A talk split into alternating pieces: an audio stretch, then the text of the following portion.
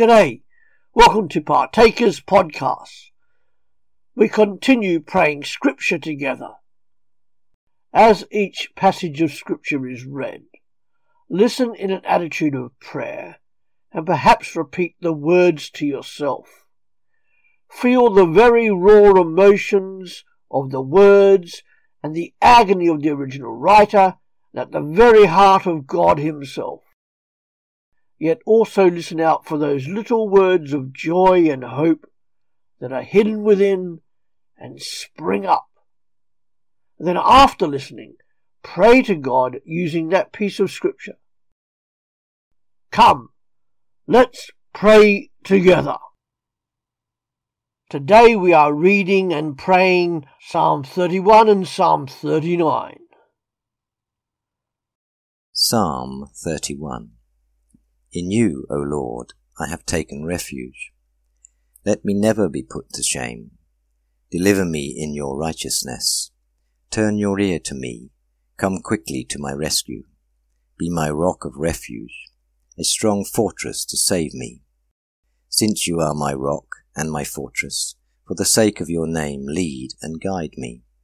Free me from the trap that is set for me, for you are my refuge. Into your hands I commit my spirit.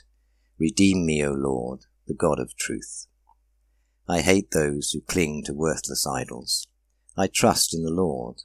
I will be glad and rejoice in your love, for you saw my affliction and knew the anguish of my soul. You have not handed me over to the enemy, but have set my feet in a spacious place. Be merciful to me, O Lord, for I am in distress. My eyes grow weak with sorrow, my soul and my body with grief.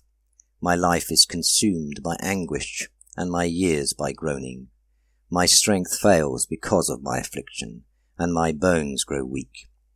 Because of all my enemies, I am the utter contempt of my neighbours. I am a dread to my friends. Those who see me on the street flee from me. I am forgotten by them as though I were dead. I have become like broken pottery.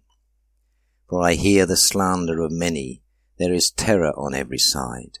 They conspire against me and plot to take my life. But I trust in you, O Lord. I say, You are my God. My times are in your hands. Deliver me from my enemies and from those who pursue me. Let your face shine on your servant. Save me in your unfailing love. Let me not be put to shame, O Lord, for I have cried out to you. But let the wicked be put to shame, and lie silent in the grave. Let their lying lips be silenced, for with pride and contempt they speak arrogantly against the righteous. How great is your goodness, which you have stored up for those who fear you, which you bestow in the sight of men on those who take refuge in you. In the shelter of your presence you hide them. From the intrigues of men in your dwelling you keep them safe from the accusing tongues. Praise be to the Lord, for he showed his wonderful love to me. When I was in a besieged city, in my alarm I said, I am cut off from your sight. Yet you heard my cry for mercy when I called to you for help.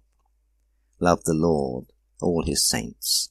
The Lord preserves the faithful, but the proud he pays back in full. Be strong and take heart, all you who hope in the Lord. Psalm 39 I told myself, Be careful not to sin by what I say. I am muzzled by the mouth when evil people are near. I kept completely silent, but I did no good. I even hurt worse. I felt fire burning inside, and the more I thought, the more it burned until at last I said, Please, Lord, show me my future.